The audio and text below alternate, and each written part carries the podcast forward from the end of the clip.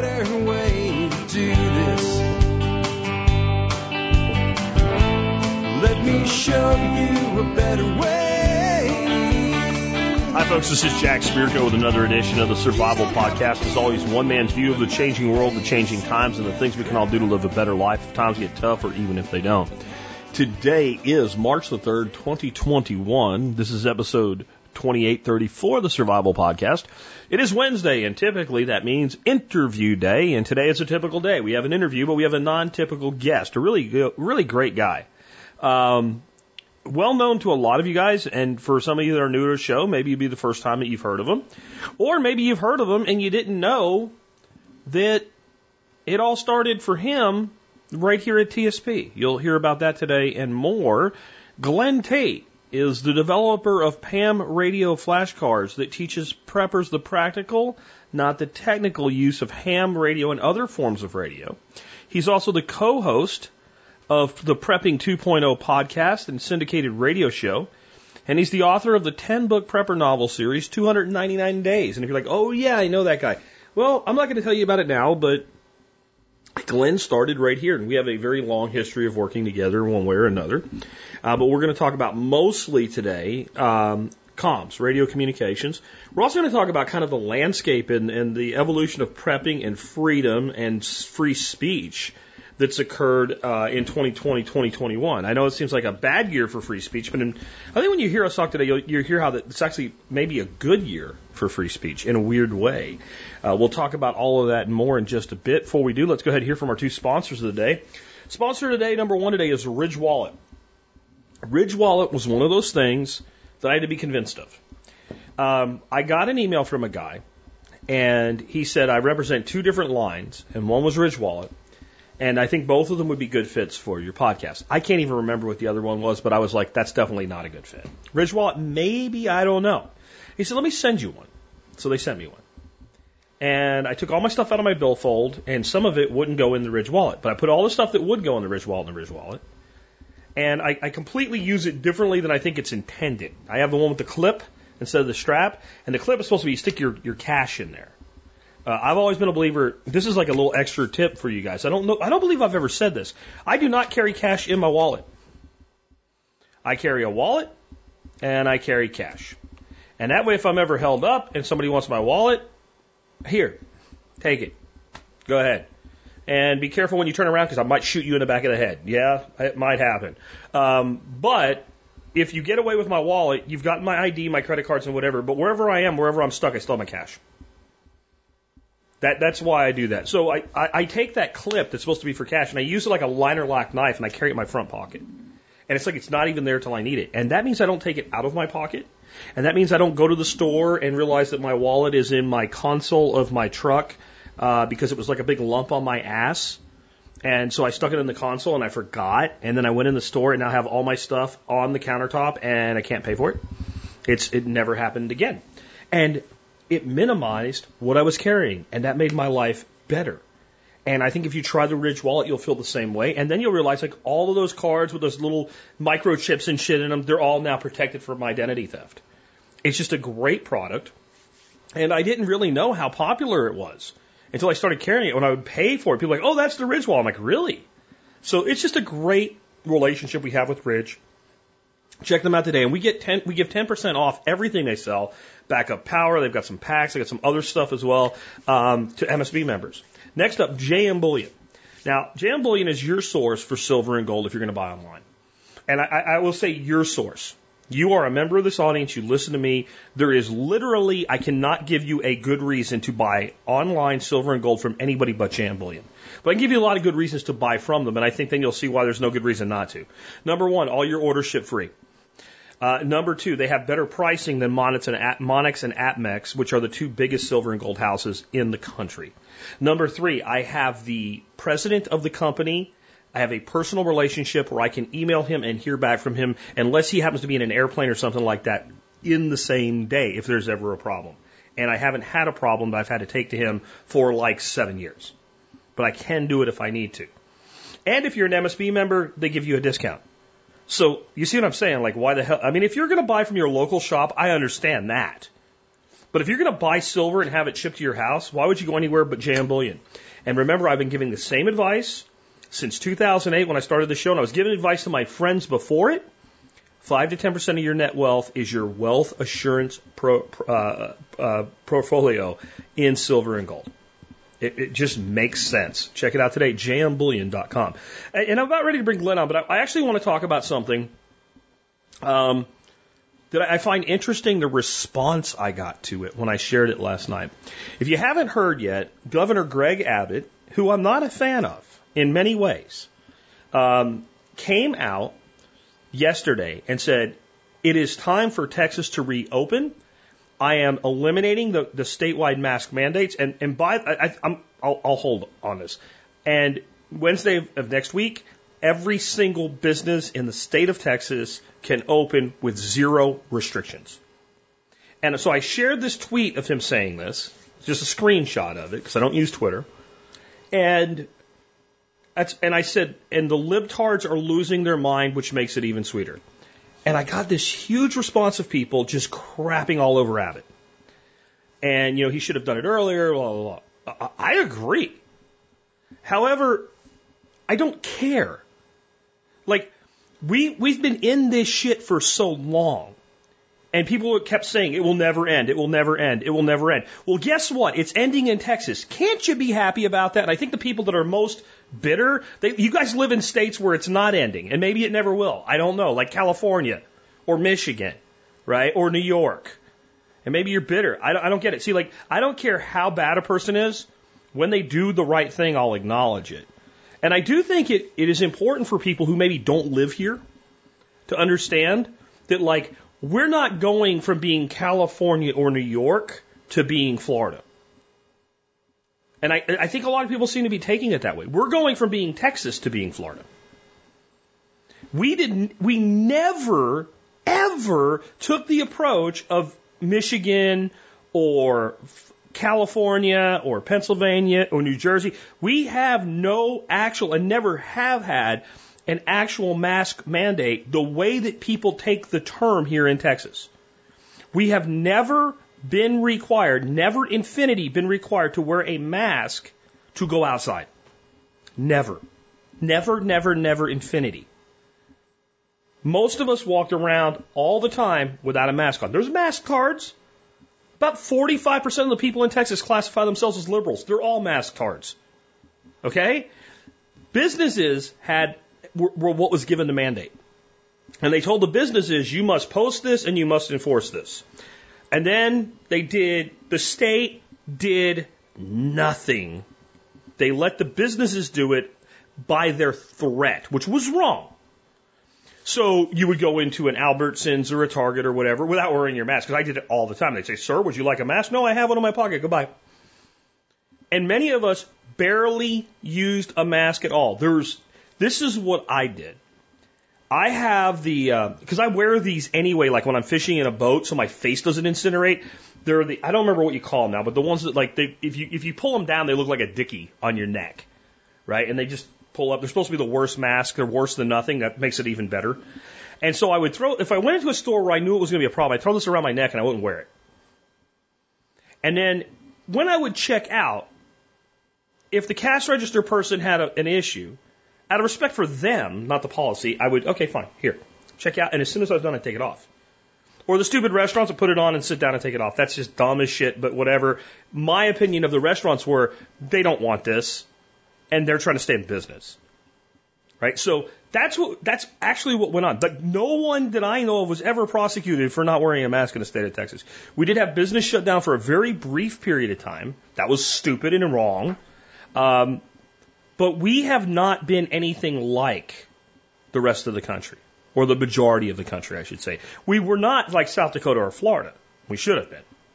But hey, we're done with it now, here. We're done with this.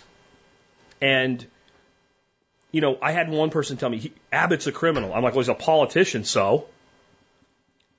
I think that if we can't acknowledge a person doing the right thing, even when that person is majority of the time wrong, we have no credibility in our criticism. That's the point I wanted to make with this little intro segment. I, I'm going to tell you, someday, maybe, I mean, I, my jaw might need to be surgically picked up off the floor and reattached to my face if it happens. But somebody like AOC may do or say the absolute right thing for the moment, and I will say that was right. Because if I can't do that, my criticism is worthless. It's useless. And so I'm also going to tell you what else, why I think this is important. Here's my prediction. As I'm becoming Spirkodamus right now, and if I was on video, you could see me transforming. I'm getting a big turban like Johnny Carson used to wear. Within a month, 10 more states will follow suit. Minimum. Within a month. Before March is over, at least 10 more states will remove all mandates and open all businesses. And what we're going to end up with is a bifurcated country with blue states locked down hard still into the summer and the rest of us not giving a fiddler's fart. And there will still be no difference between them, and they will still claim that this is reckless and dangerous. Because this is what's amazed me about the libtards with this. And I don't use that term a lot, but it's the only term that makes sense for this. You have Florida. Florida looks no worse than any other state. In fact, it looks better than a lot of states, like the, the epitome of lockdown and masking and you know, like California now has like passports for kids to go to school. It's just I just saw a video on it. It was one of the most disturbing things I've ever seen. Florida's done better than California. You have no data to support your position, but they're losing their minds. And all I can say is, and this will fit with uh, the second part of Glen and I's conversation in just a moment, keep going. I actually think we're at the point now, we're in all these things. The more extreme they become, the better it is for us. Because the stupider they will look in time to anybody with an IQ high enough to even bother having a conversation with. Now, let's have a conversation with someone that is definitely worth having a conversation with. Glen Tate, the develop, uh, developer of Plant, PAM radio flashcards that teach preppers the practical, not the technical use of ham radio. And with that, hey Glen, man, welcome back to the Survival Podcast. Well, thank you for having me. I have not kept track of how many times I've been on, but every time it's wonderful and much appreciated. You have an amazing audience, and I love to get a chance to give them some ideas, maybe impart some knowledge to them, and that's why people listen to your show, and I'm happy to be part of it. Well, the last time I had you on, I don't remember when it was because, well, we've had an entire, let's just call it what it is, a clusterfuck of a year in between.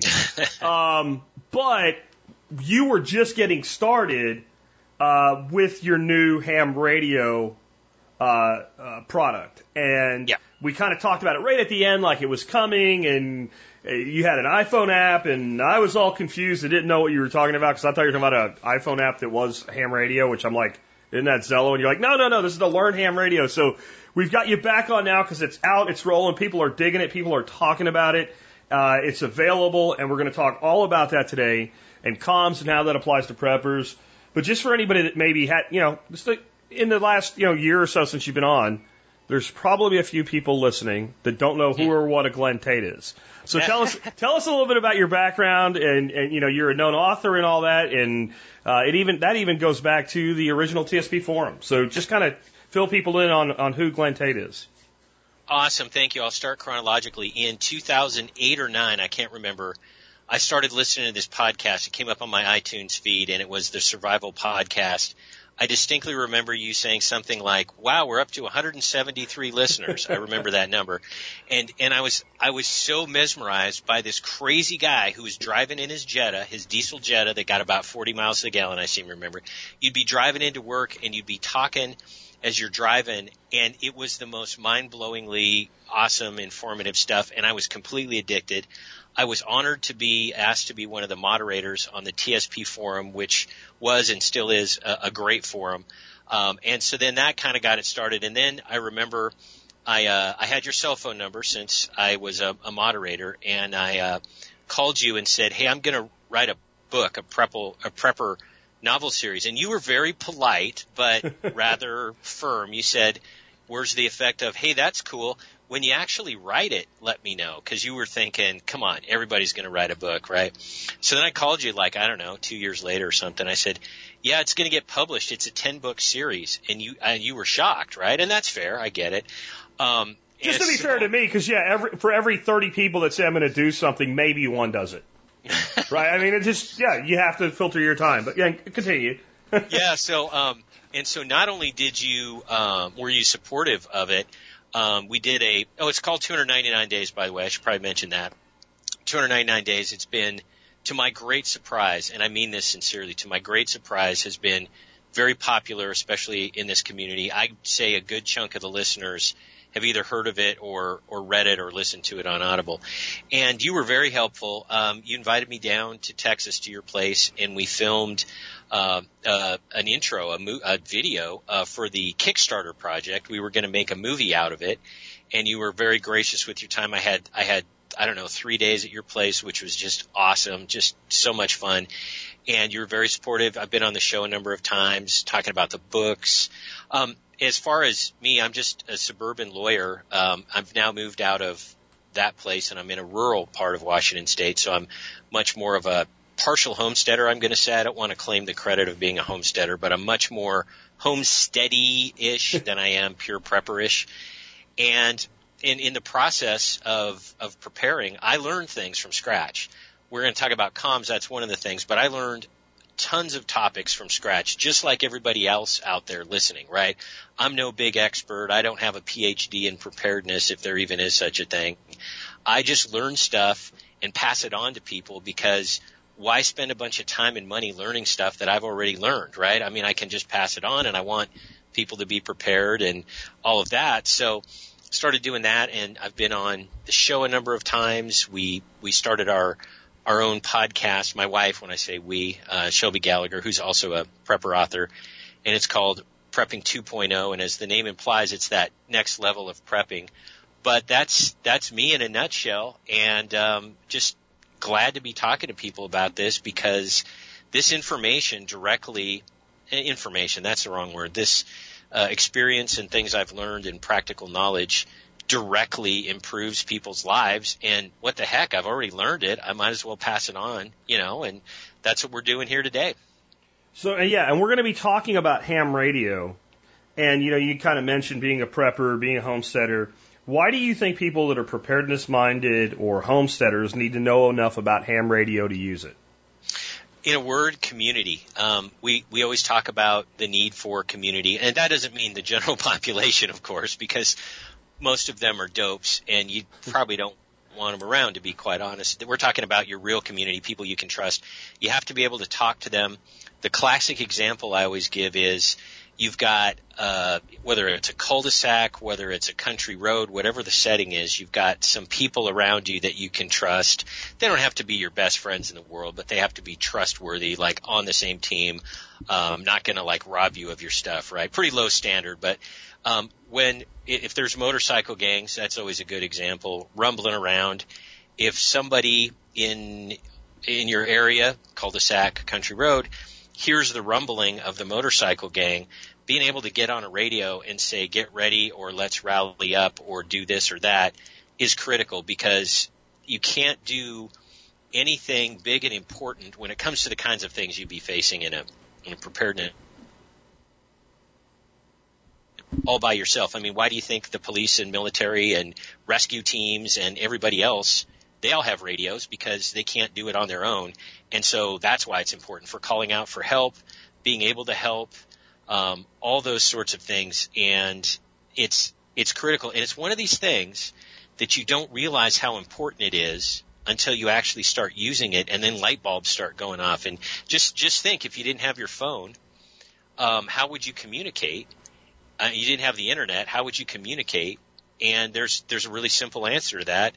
And that's ham radio. So it is, it is critical. It's maybe below water, but it's pretty high on the, on the list of prepper and homesteading needs. Obviously, everything I'm saying is sort of focused at preppers, but it, it all applies to homesteaders too. I mean, homesteaders might have motorcycle gang problems. They might have, uh, you know, you're out there using an axe, cutting some wood, and and there's no communications available. And and that nurse that lives two two houses down that country road needs to know that you need some help. So I mean, it, it applies to homesteading too. I'm going to lump them together and just call it preppers for this for this show.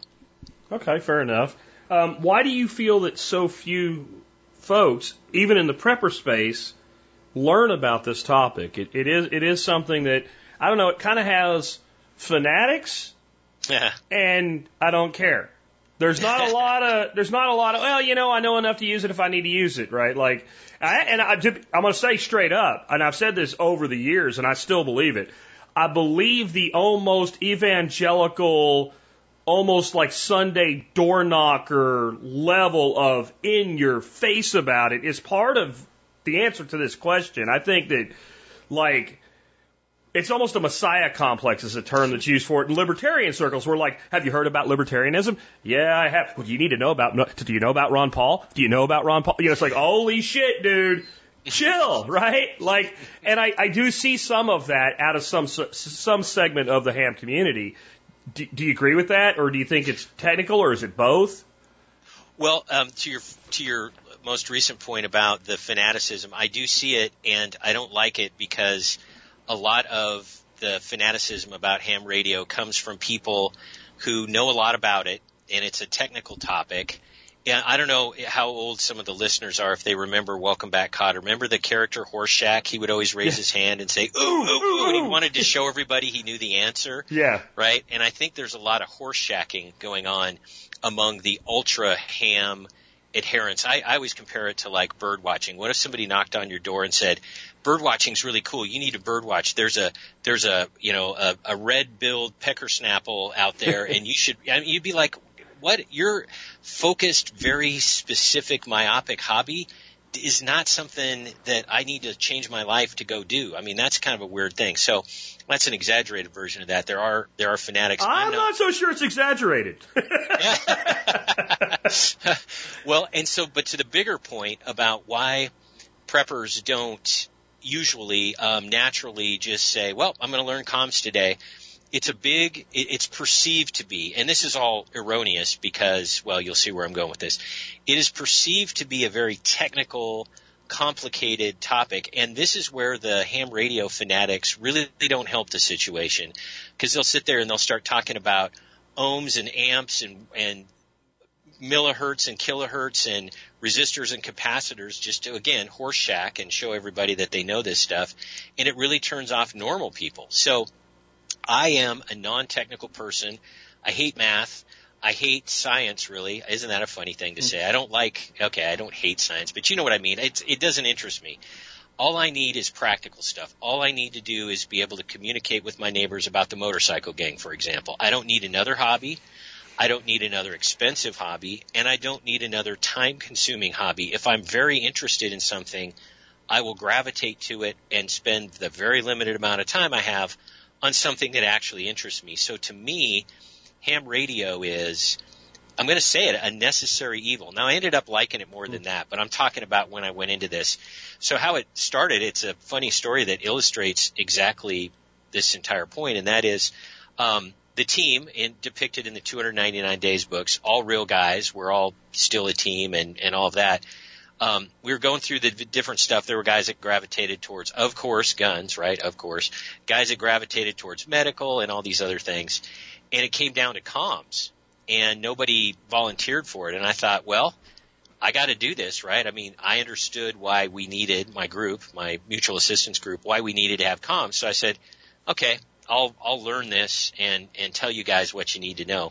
This is hilarious and it shows how old I am. I'm in my early 50s. If others out there can sort of follow along with my demographic cohort, so I thought, well, to teach people ham radio stuff. And by the way, I just watched a bunch of YouTube videos. Basically, hmm. um, I said, well, I'm gonna do some flashcards, right? And in my old timey geezer way of looking at things, I actually thought, get ready to laugh I'd get some three by five index cards and a Sharpie and I'd write out questions on one side and answers on the other.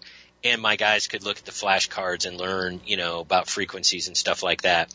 That's how old timey um, I am. So I mentioned this idea to a friend of mine who was a millennial. He's like 27. And he looked at me and he goes, why don't you do electronic flashcards on an app? And I said, duh, that's exactly what I need to do. So the point with this is this entire project is called PAM Radio. This entire project, PAM is in prepper amateur radio, started off as me, number one, knowing nothing, number two, not being interested in the topic, and number three, being very practical. How do I tell my guys what they need to know? And so I started basically writing these things, you know, in a, in a Word document, an electronic thing, and kept going. It's, this is just like 299 days. I remember we talked about this on the phone years ago. It started, the book started off as a post-it note, became a chapter, became a book, and then became 10 books. It's like when I have information that I think is going to be helpful to people, I kind of can't stop, right? And that's probably a good thing for anyone who's receiving the information because I'm very thorough. So I, uh, I just started working and working on these things. I have to admit I became interested in it. I don't want to sound like I hate ham radio. I, I now kind of like it, but it wasn't an instant attraction, right? And so that's the focus. Very practical. What do people who have no background in this and have no interest in this and only need to know the practical stuff? It is practical, not technical information. PAM radio is not a test prep app or whatever for your FCC license. There are a million of those out there and there are some really good ones and that's a different thing. This is not to get an FCC license, although I highly recommend people do, but this is the practical stuff. This is like what to buy and I put links in there in the in the flashcards, the electronic flashcards, right? Um, I'm like, hey, this radio works for me. This antenna pairs well. It fits. You know, the the the screw that you screw it into fits and all of that.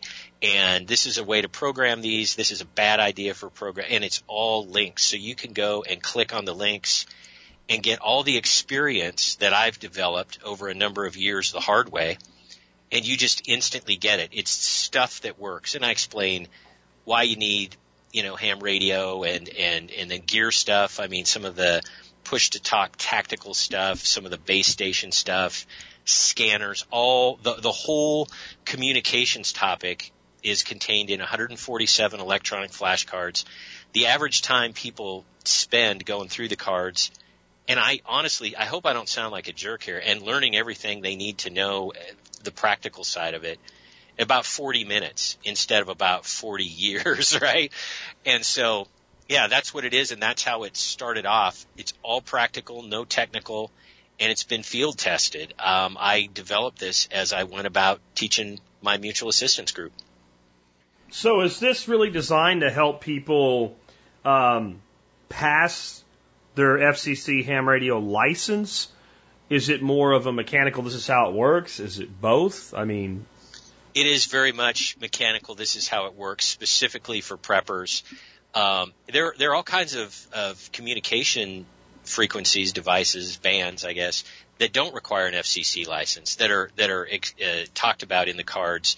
And so, if you don't want to take your FCC test, um, by all means, don't. And there are still ways to communicate, very effective ways to communicate without having to take a test or get a license. So, it is not at all about passing the FCC test. Uh, make and and I make that really clear. But I'll say this: uh, the PAM radio flashcards will give you all kinds of good practical background that I think will stick with you because if you're a prepper and you understand what you need to know is a practical matter, and then you find out what you need to know on the practical side, the technical stuff's going to make more sense because you have a framework, you have a reason oh, this is why this would be important kind of thing. So I think that PAM radio and an FCC test pair well if we were at a fancy restaurant, right? I mean, they go well together, um, but they are separate things. So then how exactly does, you know, your, your app PAM radio get preppers the practical information they need to use ham radio as opposed to all the technical stuff that they don't really need, or they might need long enough to pass a test and get their little rubber stamp and call hmm. sign? Yeah, well, it starts off with things like reasons that ham radio is important. Um, briefly address some of the necessary jargon, and there's only three or four terms uh, that you know that you need to know. Um, so we make it clear. I think that's always important when you're you're giving someone information or teaching them something, telling them why this is going to help them out. I mean, for example, with algebra in high school, right? I mean, no one could ever tell me why I would ever use it, so I kind of didn't pay as much attention. So we start off like, here's how you use it. Here's not here's how you use it. Here's why you need it, and then we go through and build it up. Um, the elemental stuff about bands, you know, all the different bands uh, in the ham radio spectrum. Again, some that require licenses, many that don't. And then I, I, I keep it very practical. I, I I keep it to the level of if you need to do this, then consider this. And for example, if you only need to talk a half a mile away because you're in a cul-de-sac, then, for example, FRS is probably going to be, that's family radio service, it's a band, probably going to be good for you. And here are the advantages of FRS and here are the disadvantages. And then I keep going because basically that's what the questions often come down to. You know, that people ask me who aren't ham radio people, they're like, I need to talk X amount of miles. How do I do that? That's mm-hmm. a very practical question. So I set up the cards to answer those sorts of very practical questions. So I've got an answer for a half mile and I've got answers all the way up to, you know, uh, states and regions. Um, that being high frequency stuff. Um, I've listened to a conversation in Argentina before, right? On my, my, now that of course is a high frequency thing, but anyway, I don't mean to get into details. So that's the, the practical and I answer those questions. And then it comes, once we've got bands figured out and people can pick and choose what works best for them, um, then we get into things like which gear to buy. Uh, and that, that, again has all the links. And then um, I, I do have a foray into the tactical side, as I said, you know, the push to talk stuff, because that's a lot of what gets people started with ham radio. I get into things like having a base station with a scanner and a and a dedicated person if you have extra people and you know can can basically spare the body. Um, having someone who's effectively a dispatcher who's always monitoring these things and all of those sorts of things. So I think that answers your question, but that's how I set it up. No, it definitely does. Is this part of why you called it Pam Radio? Yeah. Right? Because, you know, when you hear Pam Radio and then you start talking about ham, it's just like it came up with a quirky name for your app or whatever. However, what this really does is it teaches far beyond, maybe not far beyond, maybe far in front of the, the, the ham level in that there are a lot of people, like we have radio comms with neighbors in our community here that are basically like, if all the shit fails, turn your radio on, right? And we're using MURS for that, right? I mean, and it works perfect for us. We, we, you know, we've tested it. Everybody that's part of that group, we can communicate with each other. It's just there. I even went out and made the investment in the gear and gave it to people. Here, put it here. Good. I'll come over. I'll plug it in. All you got to do is if the cell network's down, turn this the hell on and we'll all talk to each other. And, you know, some of them have been like, okay, yeah, I'll do that. And some have actually been willing to get on and come up with protocols and all. So that as long as there's a core, and I think that's important, like, as long as there's a core of people using it, when, when the other people are getting on, you kind of like, if you think of, if you think of it like Zello, when you have a well-run channel and people show up, they pretty quick kind of fall in with the protocol, right? Because it's obvious. So to me, it was important to get at least a few of the people trained up. But it seems like your app is designed, you pick the spectrum you want to work in, and then this app will help you no matter what. Exactly. And you get enough background on the various, I'll call them products basically. And by products, I mean ham radio bands like FRS and MURS, M-U-R-S that you were talking about, and, and VHF, UHF, and Marine band, and uh, anyway, all these things. You figure out sort of what fits your need and there's several cards on each one of these bands that gives you more and more information. And then I think one of the best parts of this product is the uh, I have some tables in there, and and I say, okay, if you want half mile stuff, you know the following bands are good. Here are the pluses, here are the minuses, and I lay stuff out in a comparison table, which is I think a really good way to decide what to pick. But you're right, all the protocols and everything those fall into line. One thing that I don't do in Pam radio and I don't do in real life and don't think people should do in real life, and that's come up with complicated, you know, code names and like uh, ciphers and crazy stuff. I mean, that to me is kind of like playing spy or something when you're like 12 years old. You know what I mean? That's not. You know what it really makes me practical. think? Do you know what it makes me think of? Do you remember the show in Living Color?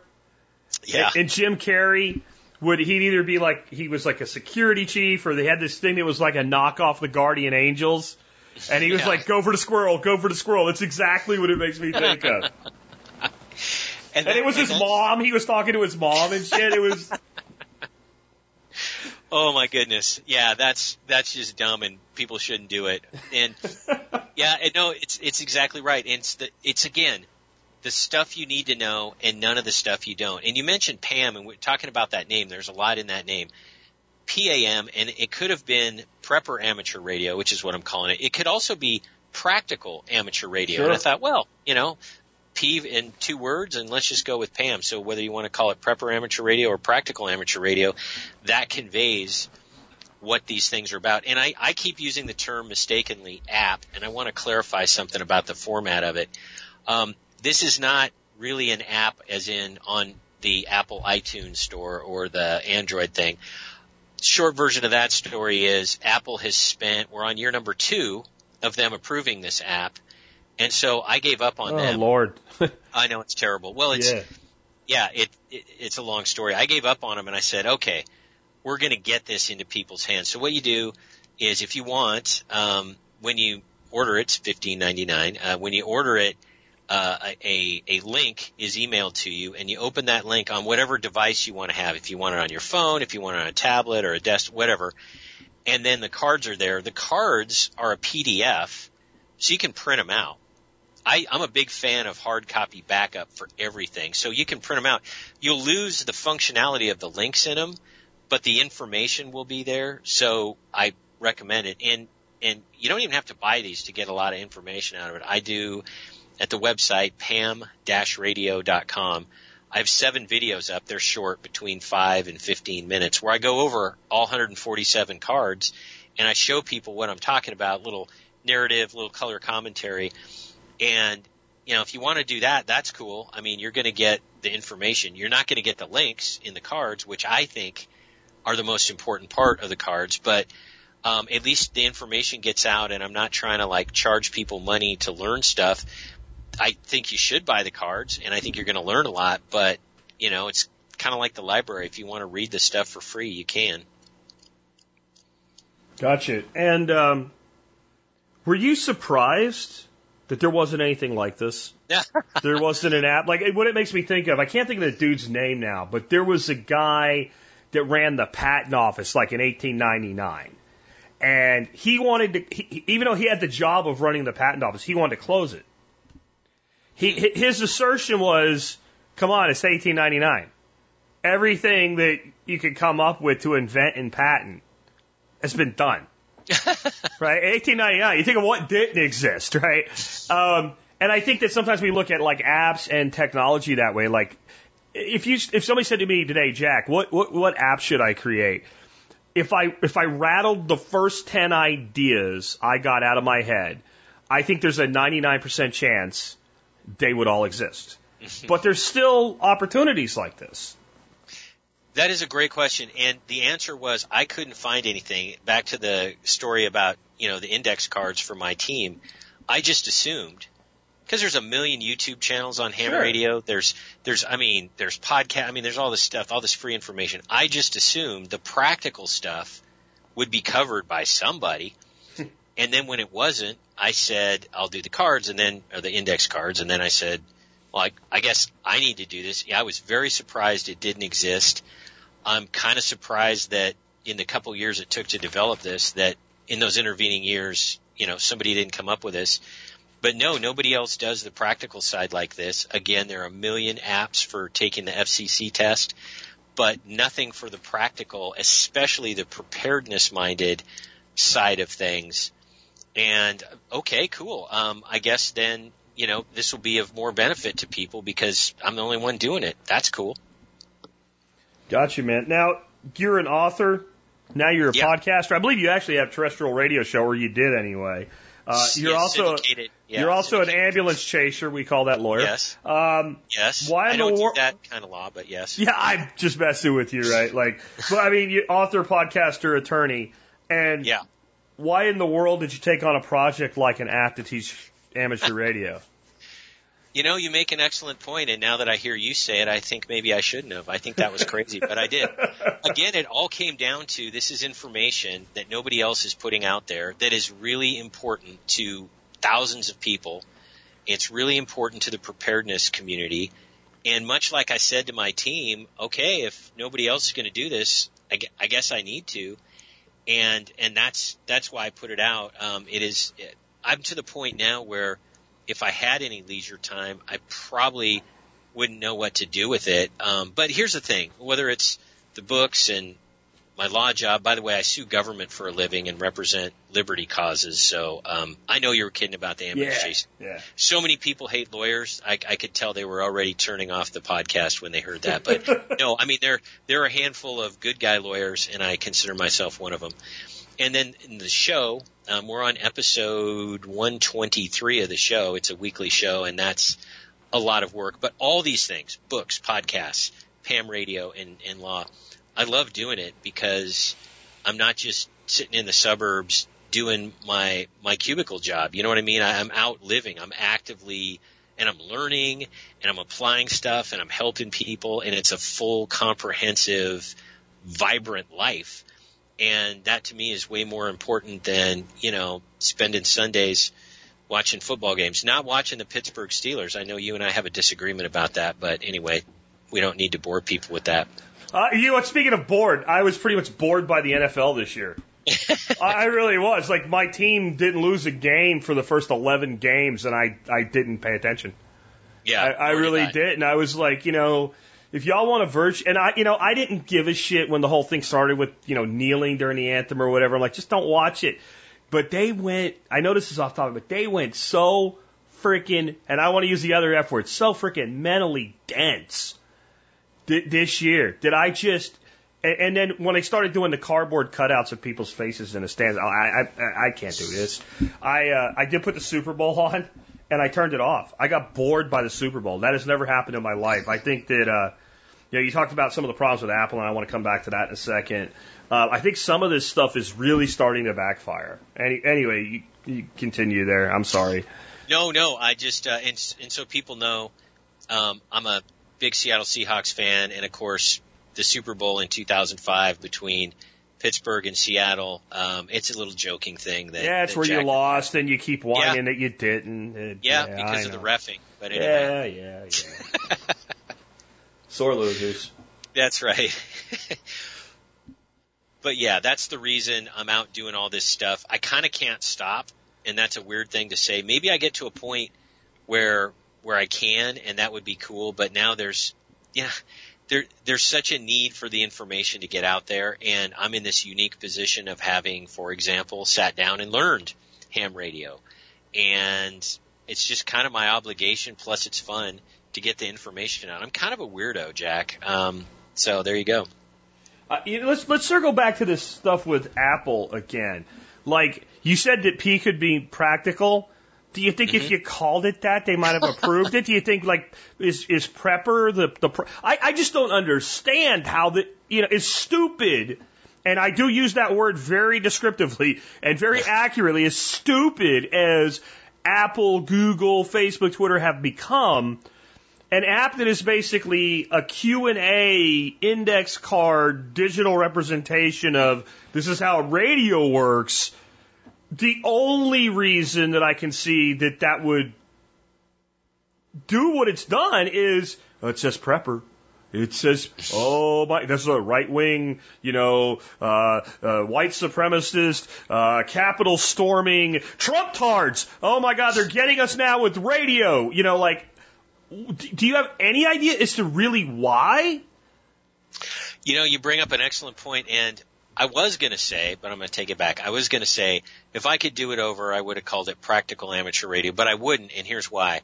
I wanted the title of the product to tell people who this is aimed at, to show people that, you know, if you're a prepper, this is information you, a prepper, need to know. And uh, there was a, a workaround. To be honest, I don't want to come across as like Mister Principled, high and mighty virtue signaling guy. Like I would never go with Apple. Well, there was a practical thing, which was basically a, a, a unique link that when you purchase it, you get the PDF. There was a way around it, so thank goodness.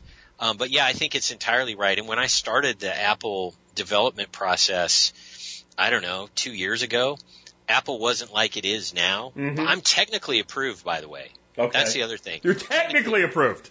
Okay. haven't got around Just to like practically banned. Putting it up. Yeah, they just it can't be distributed on iTunes. So I'm approved, but just no one's ever going to see it from iTunes. Um, and they charge me every month, by the way, for having the honor of being an Apple developer, and I need to I need to cancel that charge. Yeah, Um, thank yeah. you for reminding me, Jack.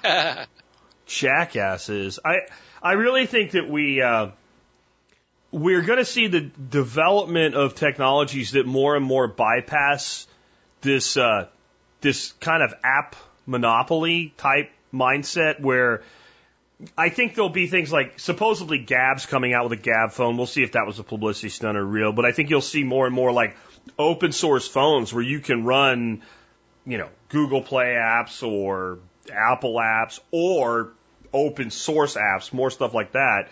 But I also think like I don't know, I think you're going to see things like so Gab, who I'm not exactly in love with, but I, I you know, I like anybody that circumvents assholes. Um, and um, they took the Brave browser and created it into the Dissenter browser. And there's kind of a way, and I don't know how to do it because I don't use Gab that much, but there's kind of a way where you can basically use that um, browser and it, it functions through your phone like the app. So that you get your alerts and stuff. And, and I might not be completely accurate on that because I haven't bothered, but I've seen like cross, cross communication discussions of people talking about it. And I'm just wondering, like, long term, are we going to get into a point where that happens? And then, of course, of course, then Apple or Google will ban the app for the browser, and then you're going to, like, sooner or later, you're going to end up with this, like, technology warfare escalation. And I feel about it the same way I feel about blockchain, cryptocurrency, et cetera. Like, for the first time, the people that think they're in power, you can't win when you have like guys that sit around, you know, you know, we picked on kind of the super technical ham radio guys, but they're the guys that create shit, right? So like when you take that and you you look at the other side of the coin and say, okay, now let's think about the guy that grew up and he was coding stuff when he was nine. And he got into black blockchain when he was 14. and he's with like five of his buddies that speak in English, but if you and I were listening to him, and I'm pretty switched on with blockchain, we'd all be like, what the hell is he? What? And those guys are developing a technology to hose, to, like their only purpose in life at that point, because they're rich on Bitcoin, right? Like we have nothing else to do. Let's screw them harder. Okay. Like I just see like more and more of that coming where people like yourself and, and me, we may not even understand the fundamental underlying technology. And that's, to me, good technology is when I don't have to know how it works to use it. Like, I don't know exactly how PayPal settles a transaction, but I know how to put a buy now button on my site. And so, kind of that GUI level, I think that like people like you, people like me that are doing things that are in this space, that I believe, honestly, the, the people doing the censorship, they're brainwashed drones, but some of what they're censoring actually is hate speech or whatever, and they've convinced themselves they're doing God's work or whatever. I think we're going to Yep. be able to completely get around them though, and at some point, there's going to almost be like a white flag moment of, of an understanding and acceptance. Like this whole idea of controlling communication in a world with internet, IPFS, blockchain is done. I used to disagree with you, Okay. and and I've changed my mind. And here's what I used to think. No, not not right now, but I I, changed it a couple couple weeks ago. okay. Um, I used to think up until a couple weeks ago, every time somebody would say that there's going to be, and I'll just use Facebook as an example, there's going to be a new Facebook. There's going to be millions of liberty-minded people who get off Facebook and get on something else. There's going to be millions of people who quit using uh, the credit card networks and the ACH networks and debit card networks, and there's going to be a liberty uh, tolerant, I guess, uh, you know, financial network. And I would sit and I'd listen to it and I'd think that would be cool. but I just don't see it happening. I just don't see a parallel economy is one of my favorite terms springing up and there's going to be a practical way to do it. I've changed my mind on that because in the past couple months, really, um, we've seen all kinds of little little beginnings of this. Um, we've seen there are a million examples, and you've you've mentioned some of them.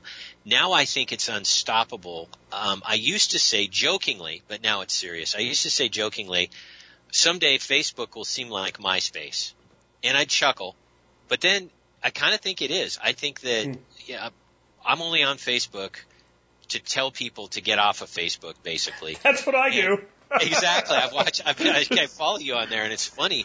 Um, so I think that you're exactly right. I think the time has come where the stakes are high enough because big tech has completely overplayed their hand. They are going to absurd lengths. My my wife last night went on Amazon to try to get some Dr. Seuss books, and they're disabled. She went on to eBay and a Dr. Seuss book is 500 bucks. Yeah. And because Dr. Seuss is a racist. Okay.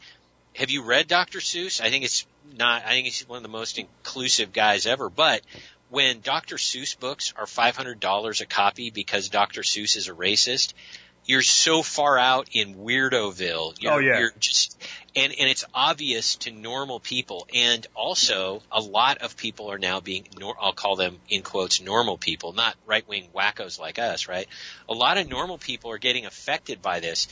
Regular people are seeing that post that they put on Facebook four years ago. Yeah about I'm going to go target shooting. I'm trying out my new 22 pistol, and it's a picture of a gun, and they're getting like you know banned for 30 days for something they posted four years ago. Now that it affects normal people, it's suddenly a problem, mm-hmm. and these tech these tech tyrants cannot keep it up. And you're right, it, you you nailed it. You know the 14 year olds coding and all that other stuff. That is how we win. We're uh, our side is smarter, more creative, and and more risk tolerant than than the tyrants, and we will always win. And we're seeing it now. So I completely agree. We're going to have parallel information systems.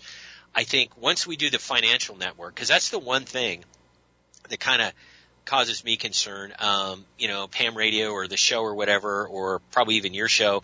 Um, we rely on what you know, PayPal or Visa or Master. You know, those networks. Yeah, yeah. Once we solve that problem, then it's off to the races because I fully expect big tech, and they've started this, but they'll do more of it. The whole social credit rating and all these other things, they're going to try to use that to strangle us. And we're going to be one step ahead. There are tens of millions of people in this country, not exactly like you and me and the listener, but like more like us than like, you know, suburban Biden drones. And there's a huge market for it.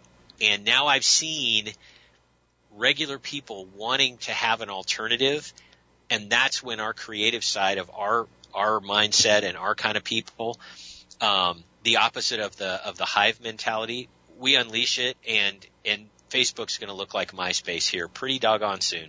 I think it'll still be huge. It'll just be full of nothing but leftists, and I think I think they'll get bored really quick.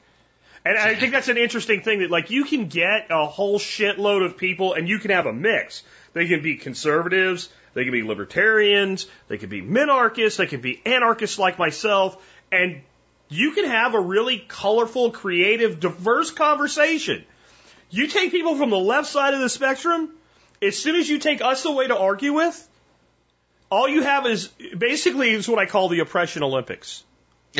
right? It's like, oh, you think you, you think you are at the bottom of the social order. Let me tell you about myself. I'm a transgendered American Indian and half black with a handicap who also is non-binary. And then like the next person's like, oh, oh, I got this, right? And it's like, how far down the social strata can you go? That's all they have left. And without us to argue with, I think that place becomes a ghost town. And I, and well, I don't think anybody will. I think there'll be people there, but they always say that like these alternatives are echo chambers. And and my response to that has always been, well, you, if if you walk to the Grand Canyon and you start yelling things out, you will get an echo. But who controls what comes back in the echo? You.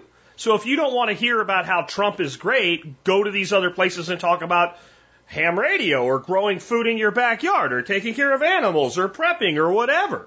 Like, and some bitch, that's what people are doing now. It took a while and it really was like a lot of these alternative sites were nothing, especially in the last couple of years, right? Were Trump, Trump, Trump, Trump, Trump. They're like, oh my God, I don't even hate the guy, but my God, you people are nuts. And the QAnons. But I also said like, okay guys, give it time and come join the party because of course they're the minor- majority of the people there. They're the ones who got booted. So they're the first ones to go find a new home. They're kind of the pioneers in that space. And but to me, like everything has gotten so much more diverse. Um, we use MeWe a lot, and we get we get way better interaction, way better response, way better communication, way more productive conversations than on what I I don't even call it alternative and, and you know uh, conventional anymore. It's like what I'm calling legacy social media now is like Facebook and Twitter. They're legacy. They're old platforms. They're 15 years old. That's that's archaic in 2021. You know, there's evidence of what you're talking about when you mentioned that once you take the right away from the conversation, the left is bored. Look at the ratings for Yeah. MSNBC Yeah. and CNN, where it's left all the t- where it was Orange Man bad, Orange Yeah. Man bad, and now they don't have that to talk about anymore, and the the ratings are plummeting. So the left can't sustain its its echo chamber, uh, and they needed Trump, and now that he's not around, it's a problem for him. So that's uh, to me evidence of what you're talking about.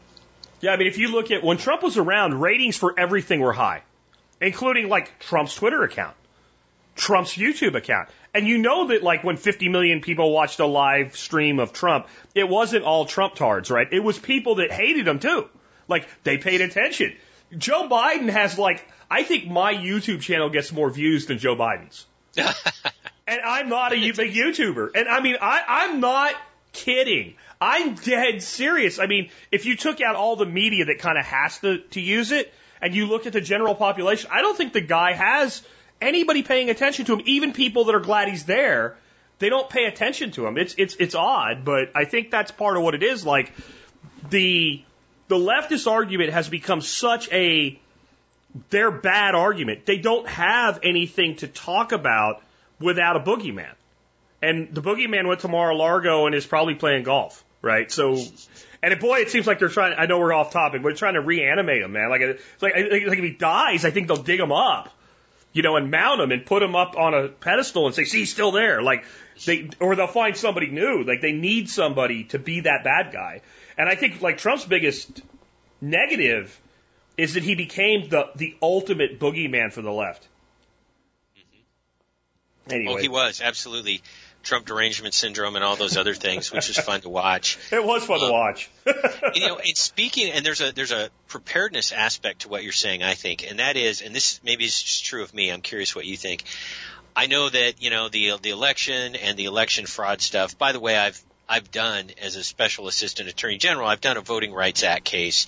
I'm very familiar with the topic, and to watch that stuff unfold um, was of great interest to me, and it was exactly what I thought it would be and how I thought they would do it. But in any, any event, um, I think that after the elections were done and and Biden was I call him the so-called president, but after he was installed, I think a lot of people in in the community, our community, said, "Okay, well that was interesting. That was quite the roller coaster ride. I was glued to my, you know, TV or whatever it was."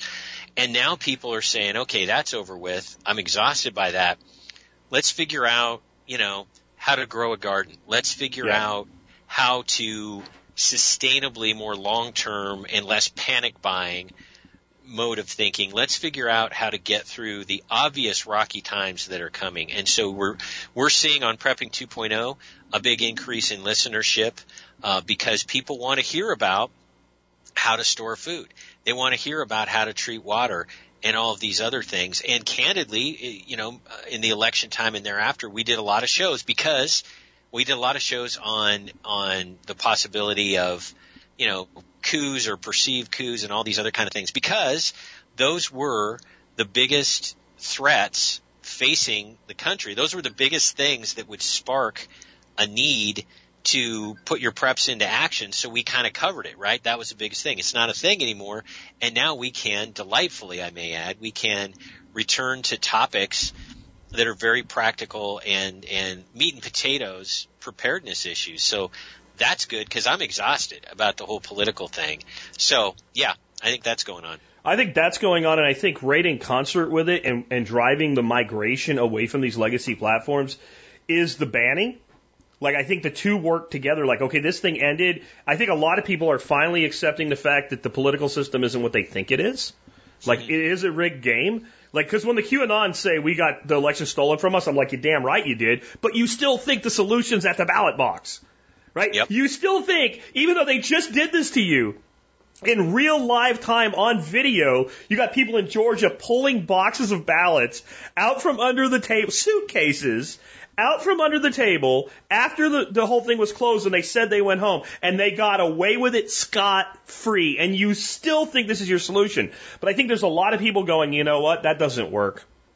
That, and then maybe they'll still go out and they'll, they'll vote and they'll hope it matters or whatever. But they're also like, I need something I can do. Right? Like, like I need something that I can do that matters. And that's, I've seen a, like, 2020 is supposed to be a terrible year for business. I almost feel guilty in saying it was the best year that my show and my community has ever had. And it included walking away from Twitter, walking away from Facebook. Like, and those seemed like really sketchy decisions when I made them. Like, because I can quantify the revenue that comes from things that happen there, right? And like walking away from that was a bit scary, even though on principle I wanted to. And everything went great, and we talked about politics almost none. Almost none. And this year, after the election, I've seen it compound, right? Like now it's even more. And I think again, it's the combination of the accumulation of the election. It's done.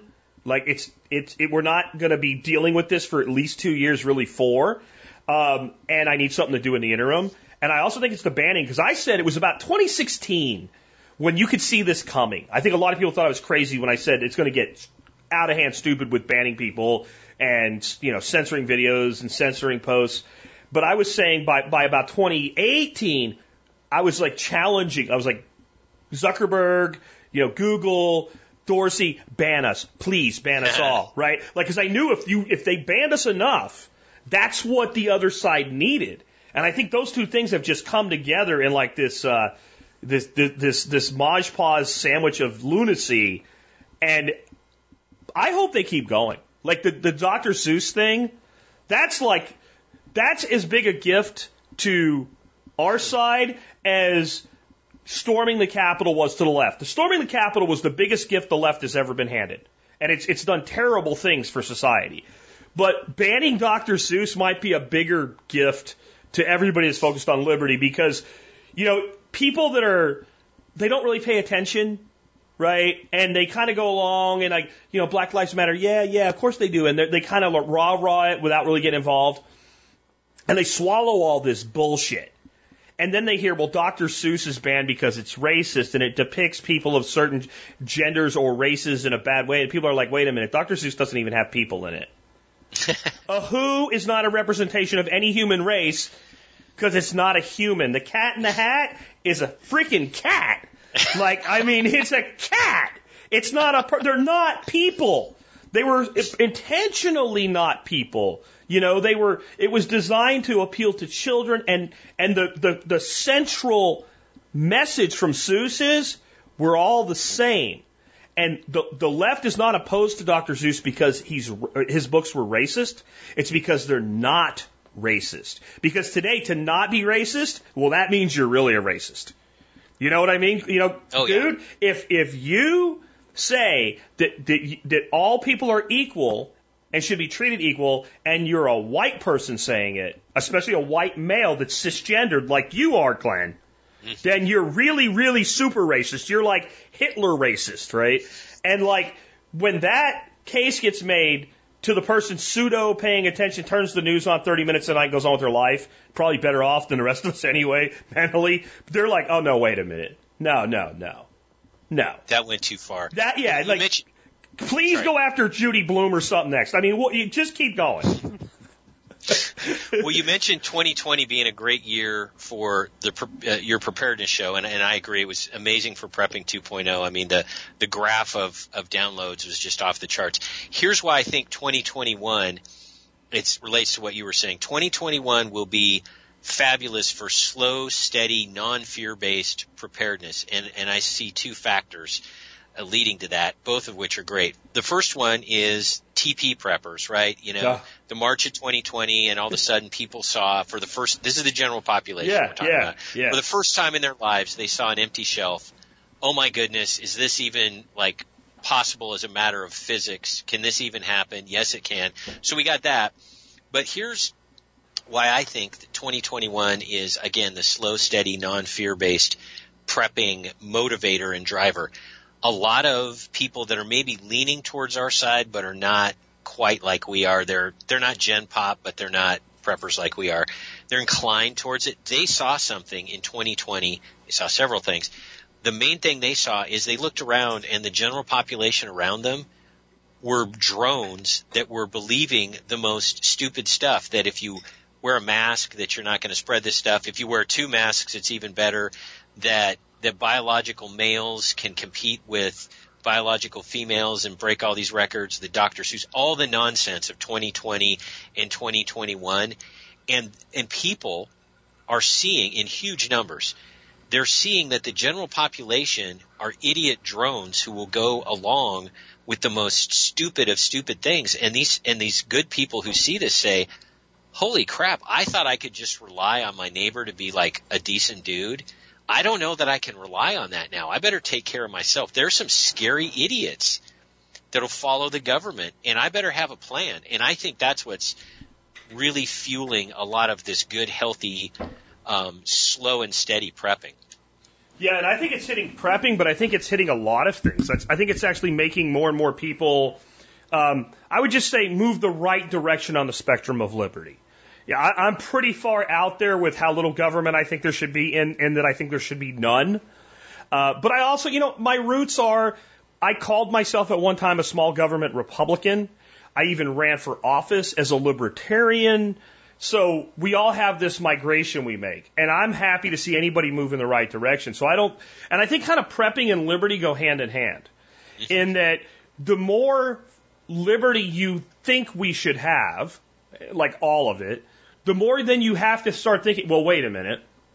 If I'm going to have all this freedom, then that means there's not going to be this nanny state to take care of me, which it's not going to do it anyway. But you, you, you know what I'm saying? You break the illusion, and then you start saying, well, then yeah, like uh, all the toilet paper disappeared. Hmm. I wonder if all the food could disappear. And then if you know if you if you're an investor and you start looking at something this year like soybean futures, and you're you're kind of making those two things connect, and you're like, well, I don't eat soybeans, but gee, a shitload of people do, and so do like all of the animals in the main food supply system. Oh, and look at us still exporting all of our soy and corn and wheat over to countries that have banned exports of their own. Wait, we could have a food shortage this year that is not in the way that we normally think. Like all those types of connections start to get made when a person migrates in the direction of liberty. And so prepping and liberty go hand in hand that way. Not that all all preppers are very libertarian and not that all libertarians are preppers, but it seems like the correlation is much stronger. You don't find a lot of like Bernie Sanders supporting leftists that are preppers. And I, I find that very interesting actually, because to me, prepping is really universal. I, I mean, it's the most basic form of insurance that a human being can have. It's the most fundamentally responsible thing like a freaking grown ass adult can do.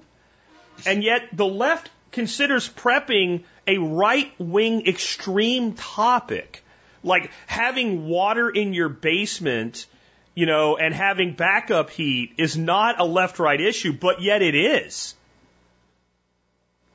Yeah, it's because obviously the left is terrified that even a handful of us out of the general population will actually be able to drink water without their approval. Yeah. And and they're so it's it's a cult. I mean, you know, leftism is a cult and they cannot stand they cannot tolerate. It's sort of like well, I'm not going to name names. There are some uh, rather extreme uh, religions in this world that do not accept any dissent and will uh, kill people that dissent and they lose their minds and they obsess about the idea that there's one dissenter somewhere out there. Well, that's that's like the left, and they just want to be able to turn off the water and make all of us submit, every single last one of us submit to them, and they lose their minds. But they've picked a really stupid topic to have that dogmatic opinion on because people need to drink and there's a human drive. It's all over the world and it's Yeah. been done throughout history. This is nothing American or contemporary American. Everybody wants water and they want their kids to have water and that left the left has picked that as a thing to freak out about. Well, you should have picked something a little less important to try to boss us around with. But the left are ideologues, they can't help themselves.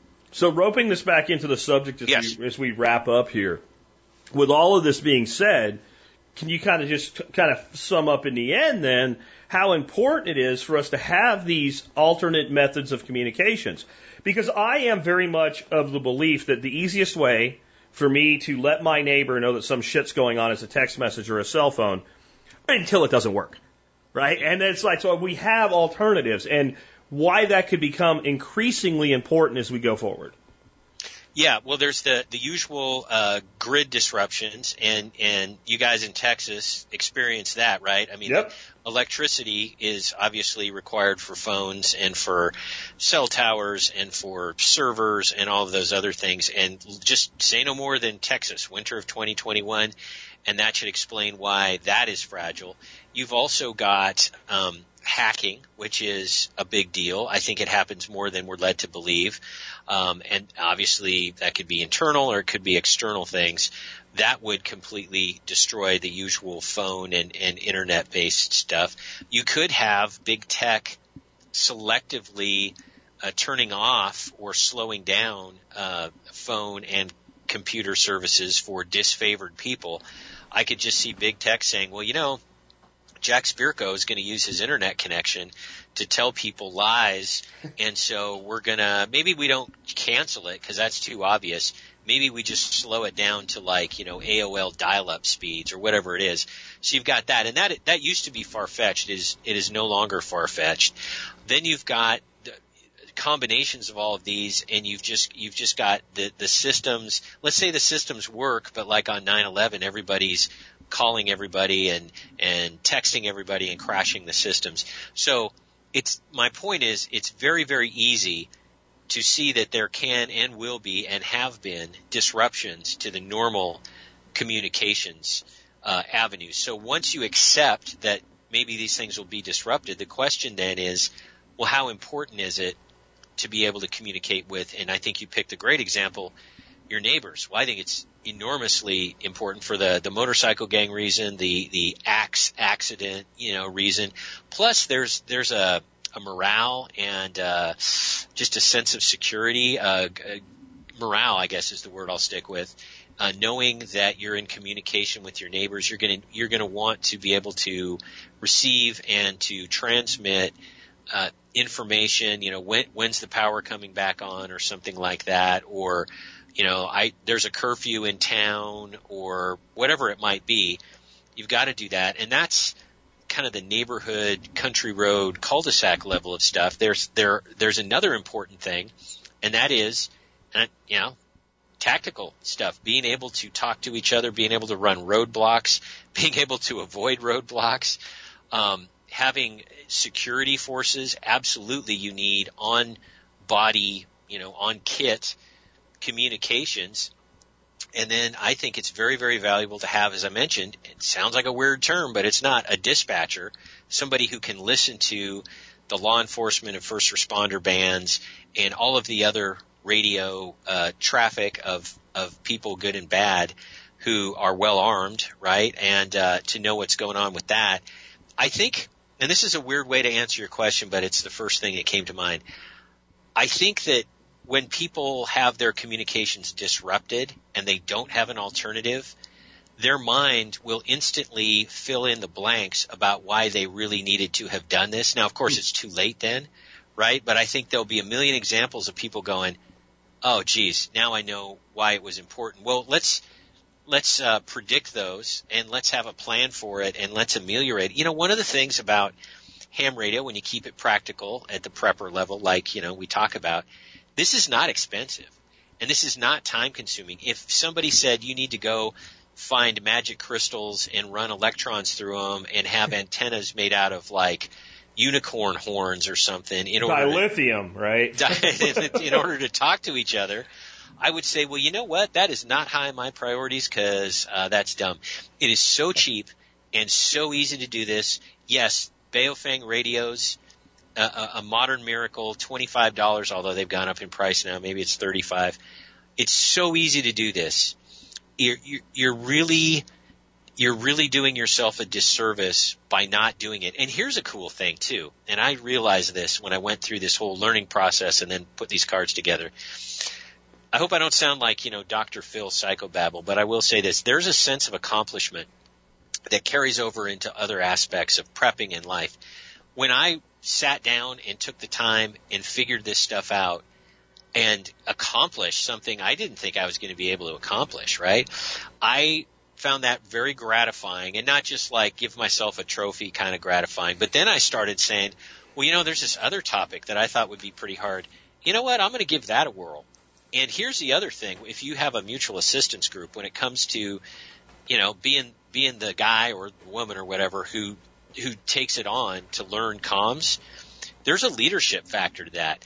The other people in your group will say, man, he or she, I really appreciate that. They're pretty squared away. They, they took on a big topic and, and they got it down.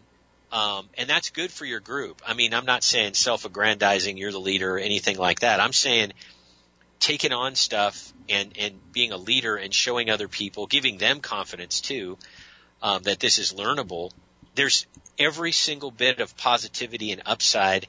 There is no downside. This stuff is cheaper than you know a, a hundred prepper gadgets on Amazon that I could name off if I had to. Right? This is so inexpensive, and now it's easy and it's always been important. And as big tech starts doing more and more dumb stuff like they're doing, it's even more important now. So there's no downside to this. Well, and you know, I think one thing that can root people in how important it is, we got on a sideline here an entire discussion about social media. The only purpose of social media is for people to communicate with each other. Mm-hmm. They might mostly communicate political articles, at least in some spaces, but that's the whole point. So we have this yearning drive to communicate. I also think that setting up kind of a neighborhood, at least the ones that are worth setting up with basic com gear, is a really soft entry point into talking about prepping. Because it's not, hey, let me tell you how to get your full battle rattle together, right? Like, it's like, yeah. hey, I want to give you this radio, show you how it works, and if the phones aren't working, we have a storm or something, right? Just turn it on, and I promise you, if it's, if that happens, I'll be on there right? Well, what happens then is those people start to think, well, yeah, I guess, and then they start thinking, well, what, what could go wrong? And as soon as people do that, they start thinking about, well, what would you need? What would you need? And I think like right now is a great time for not just Texas, a lot of the country, because we got all the press about you know the grid failures and whatever. Man, there were people without power from Washington State to Georgia up to Maine. That's a pretty broad area. Now we had a higher concentration because ERCOT sucks and made some really stupid decisions, and we bought into federal mandates on windmills, and there was some other like I'm gonna I, I I know you don't listen to the show all the time or whatever, but like I said recently, like you will never get the full story on what went wrong. You can't just blame windmills for this. You can blame them, but you can't just blame them. And uh, so we had bigger problems, but but even people that didn't have a problem, they saw the problem, and it as soon as people see that and that whole 2020 thing, right? Like one of my fishing guide buddies from Florida, like two weeks into this, I got an email from him. All I said was, "Holy shit, Jack, you were right." right? And so I think like there's a pro- it's a prime on ramp and it's a prime time, so it's a good thing for people to look at. Absolutely, the the need has never been higher, and the tools have never been easier and cheaper. It, it's like, why wouldn't you? This is the golden age of prepping right now. And why wouldn't you? And this, this comms thing is this scary topic to many. It's the one that never gets addressed. And now it can be. I mean, you've been handed to, oh. uh, listener and, and pick them up and run with them and be and be thankful that there's a thing out there that lets you check this off of your to-do list because there's a million other things on your to-do list. Spend your time and money on the harder ones and get this easy one out of the way. Agreed. Agreed. So you want to give people the website again and any other websites you want to give them where they can catch up with you? You bet. The main one would be pam-radio, pam-radio.com. Um, the podcast is Prepping 2.0, which is prepping2-0.com. Uh, the books, still fun, uh, 299days.com. And my wife's books, which I think are pretty awesome, are also prepper uh, no, uh, fiction novels, and that's uh, a great state.com. So between those, you should be able to find us. But the main one for today's topic, I would stick with pam-radio.com.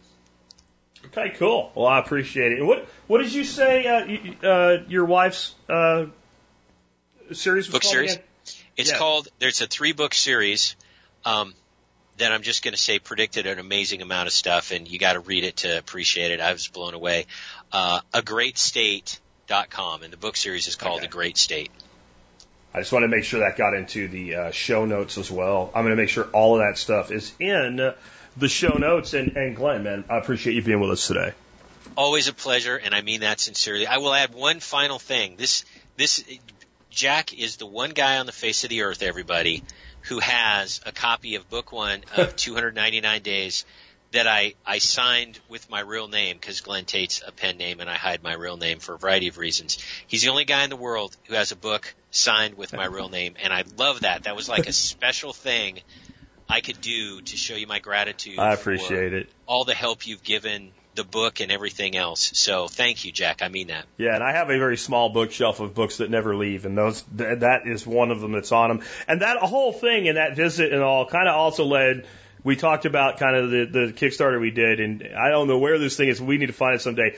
What I would call the greatest outtake in history, and you Yeah. know, you know what I'm talking about. It That was, was fabulous. it was excellent. Anyway, man, I appreciate you for uh, being with us today. thank you so much. Well, great conversation with Glen is always um, just an awesome guy. It, it I, I really hope we can find. There's this video that we alluded to there that is. I don't even want to explain it, um, but it was an outtake at the end of the Kickstarter video that just sort of happened, and I was. Uh, I was by the time we got that far into it, I was I was not hammered, but I was a bit buzzed. I, we'd been drinking some really really good, very very old rum uh, at that point. Anyway, guys, I want to remind you if you like the show and the work that we do, you can always help support us by doing your online shopping where tspaz.com. Tspaz, tspaz, tspaz.com. You can't forget it because I'm going to keep saying it so you'll never ever forget it because if you can help the show you just spent like an hour listening to, why wouldn't you? Especially if it doesn't cost you anything. That's what T-Spaz is. You go there, you start your shopping there, no matter what you buy, you help us out. However, if you're looking for stuff, everything I've ever reviewed is there categorized alphabetically, and I guarantee you there is no place online where you can get more honest opinions about things that really work with great value to price ratios than T-Spaz. Because I won't, I repeat, won't recommend an item that I have not purchased myself and decided if I need this again, I'll buy it again. Today's item of the day is something that I bought long before T-Spaz, long before TSP. I first bought this item 14 years ago, and after I interviewed Glen before I did this intro and outro work, I just went and had lunch and I used it. 15 years and I used it. It's the Fletcher's Federal Pepper Mill. I know that sounds like an odd thing to hear on a prepper show, but I'm all about lifestyle design. And that means when you buy something, if it can be a lifetime investment or a 15 year investment versus a five year investment or a two year investment, or you get better quality, then that's what you buy. The Fletcher's Federal Pep- Pepper Mill used to be actually the Vic Firth Pepper Mill. Vic Firth, the famous drummer and drumstick designer, um, and it turned into Fletcher's. Uh, but they kept the design, they kept all the components, everything the same. I bought this thing in like a gourmet kitchen store because I'm a cook, if you don't know. And so we, we we were somewhere and we're like, why don't we go in there and check this out? We go in there and we look at everything and I, I picked this pepper mill up and I had just thrown one away like a week ago. And pepper mills are one of those things that like everybody makes garbage is, is what they come out to be. It was forty nine ninety five. And I looked at the tag and the tag said the last pepper mill you'll ever buy.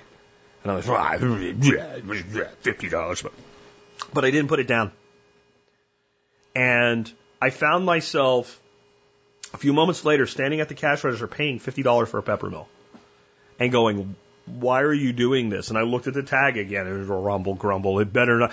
And I've had it now 15 years. 14 years, actually. I did the math day. 14 years, almost 15 years. Now, that is an investment. And the good news, it's on sale today for 38 bucks. I paid 50 bucks for it almost a decade and a half ago, and you can pay less for it today.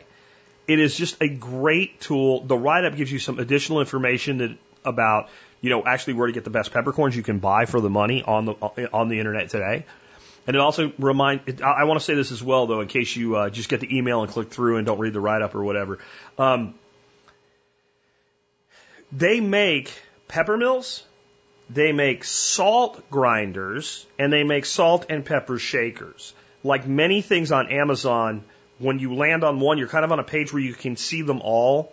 And just by changing the colors, if there's not a, let's say, a red one that's a mill, it may switch to the salt grinder or something. So just make sure if you use my links for this that you get what you're looking for. I also own the salt grinder, by the way. They're freaking awesome. It's freaking awesome. I do want to say one thing about this. If you read the reviews, it's like 85% of the reviews, and there's thousands, are five stars. And a few people that say it doesn't work, it's junk, it's all hype, whatever. I can tell by reading this, these people don't know how to operate a pepper mill. It is a mechanical device, and you know how you put the the top on, the bottom part of the grinder, the little screw down thing. That all affects how they work. But I, I don't think anybody that listens to this show uh, requires an explanation. I'll just tell you that is of how to do it, but I'll tell you that's the why of their their nonsense. All right. With that, let's go ahead and uh, wrap things up with our song of the day today. It's a really great song. It is an old song. It's by George Jones and it's called Choices. And this song is about how we have to live with the choices that we've made and how we can regret those choices, how those choices can have extremely long lasting consequences. And I would say this though, if that choice has not fully destroyed a relationship, or ended up with you in a wheelchair or somebody else, or ended up with you dead or somebody else dead, or ended up with you incarcerated in a penitentiary or something like that, if it's just a bad choice, it's made your life worse, you don't really have to live with it. And there's not a lot of advantage into sitting around regretting bad choices of the past. It's a, it's good that we keep enough of them with us so that we maximize the present and as we move into the future and the present becomes the future. I'll let you figure that time temporal thing out yourself. But we don't control the past. And we never will. I love Star Trek, but time travel ain't happening, folks. Not in our lifetime, especially, but I don't think ever. We, so we aren't going to control the past. But in a way, time travel is possible. In that the things that we do today change the future. When we make that decision, the future changes instantaneously, even though it hasn't happened yet. So when you listen to this song, instead of meditating on the bad choices you've made, take it more of a, a cautionary tale to use those bad decisions in order to make better decisions going forward. With that, it's been Jack Spirko with another edition of the Survival Podcast. I've had choices since the day that I was born. There were voices that told me right from wrong if I had listened. No, I wouldn't be here today, living and dying with the choices I've made. I was tempted by an early age. I found I liked drinking. Oh, and I never turned it down. There were loved ones, but I turned them all away. Now I'm living and dying with the choices I've made. I've had choices since the day that I was born. There were voices that told me right from wrong. If I had listened, no, I wouldn't be here today, living and dying with the choices I made.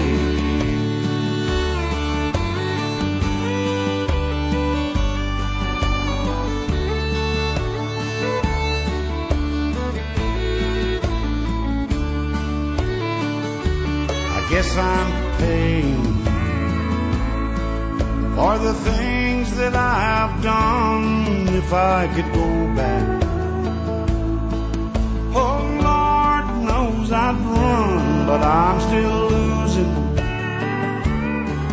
This game of life I play, living and dying with the choices I've made. I've had choices since the day that I was born. There were voices that told me right from wrong. If I had listened,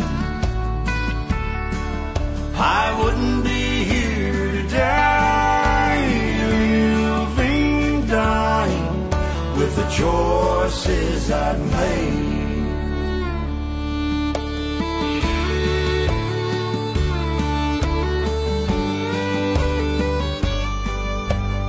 Living and dying with the choices I made.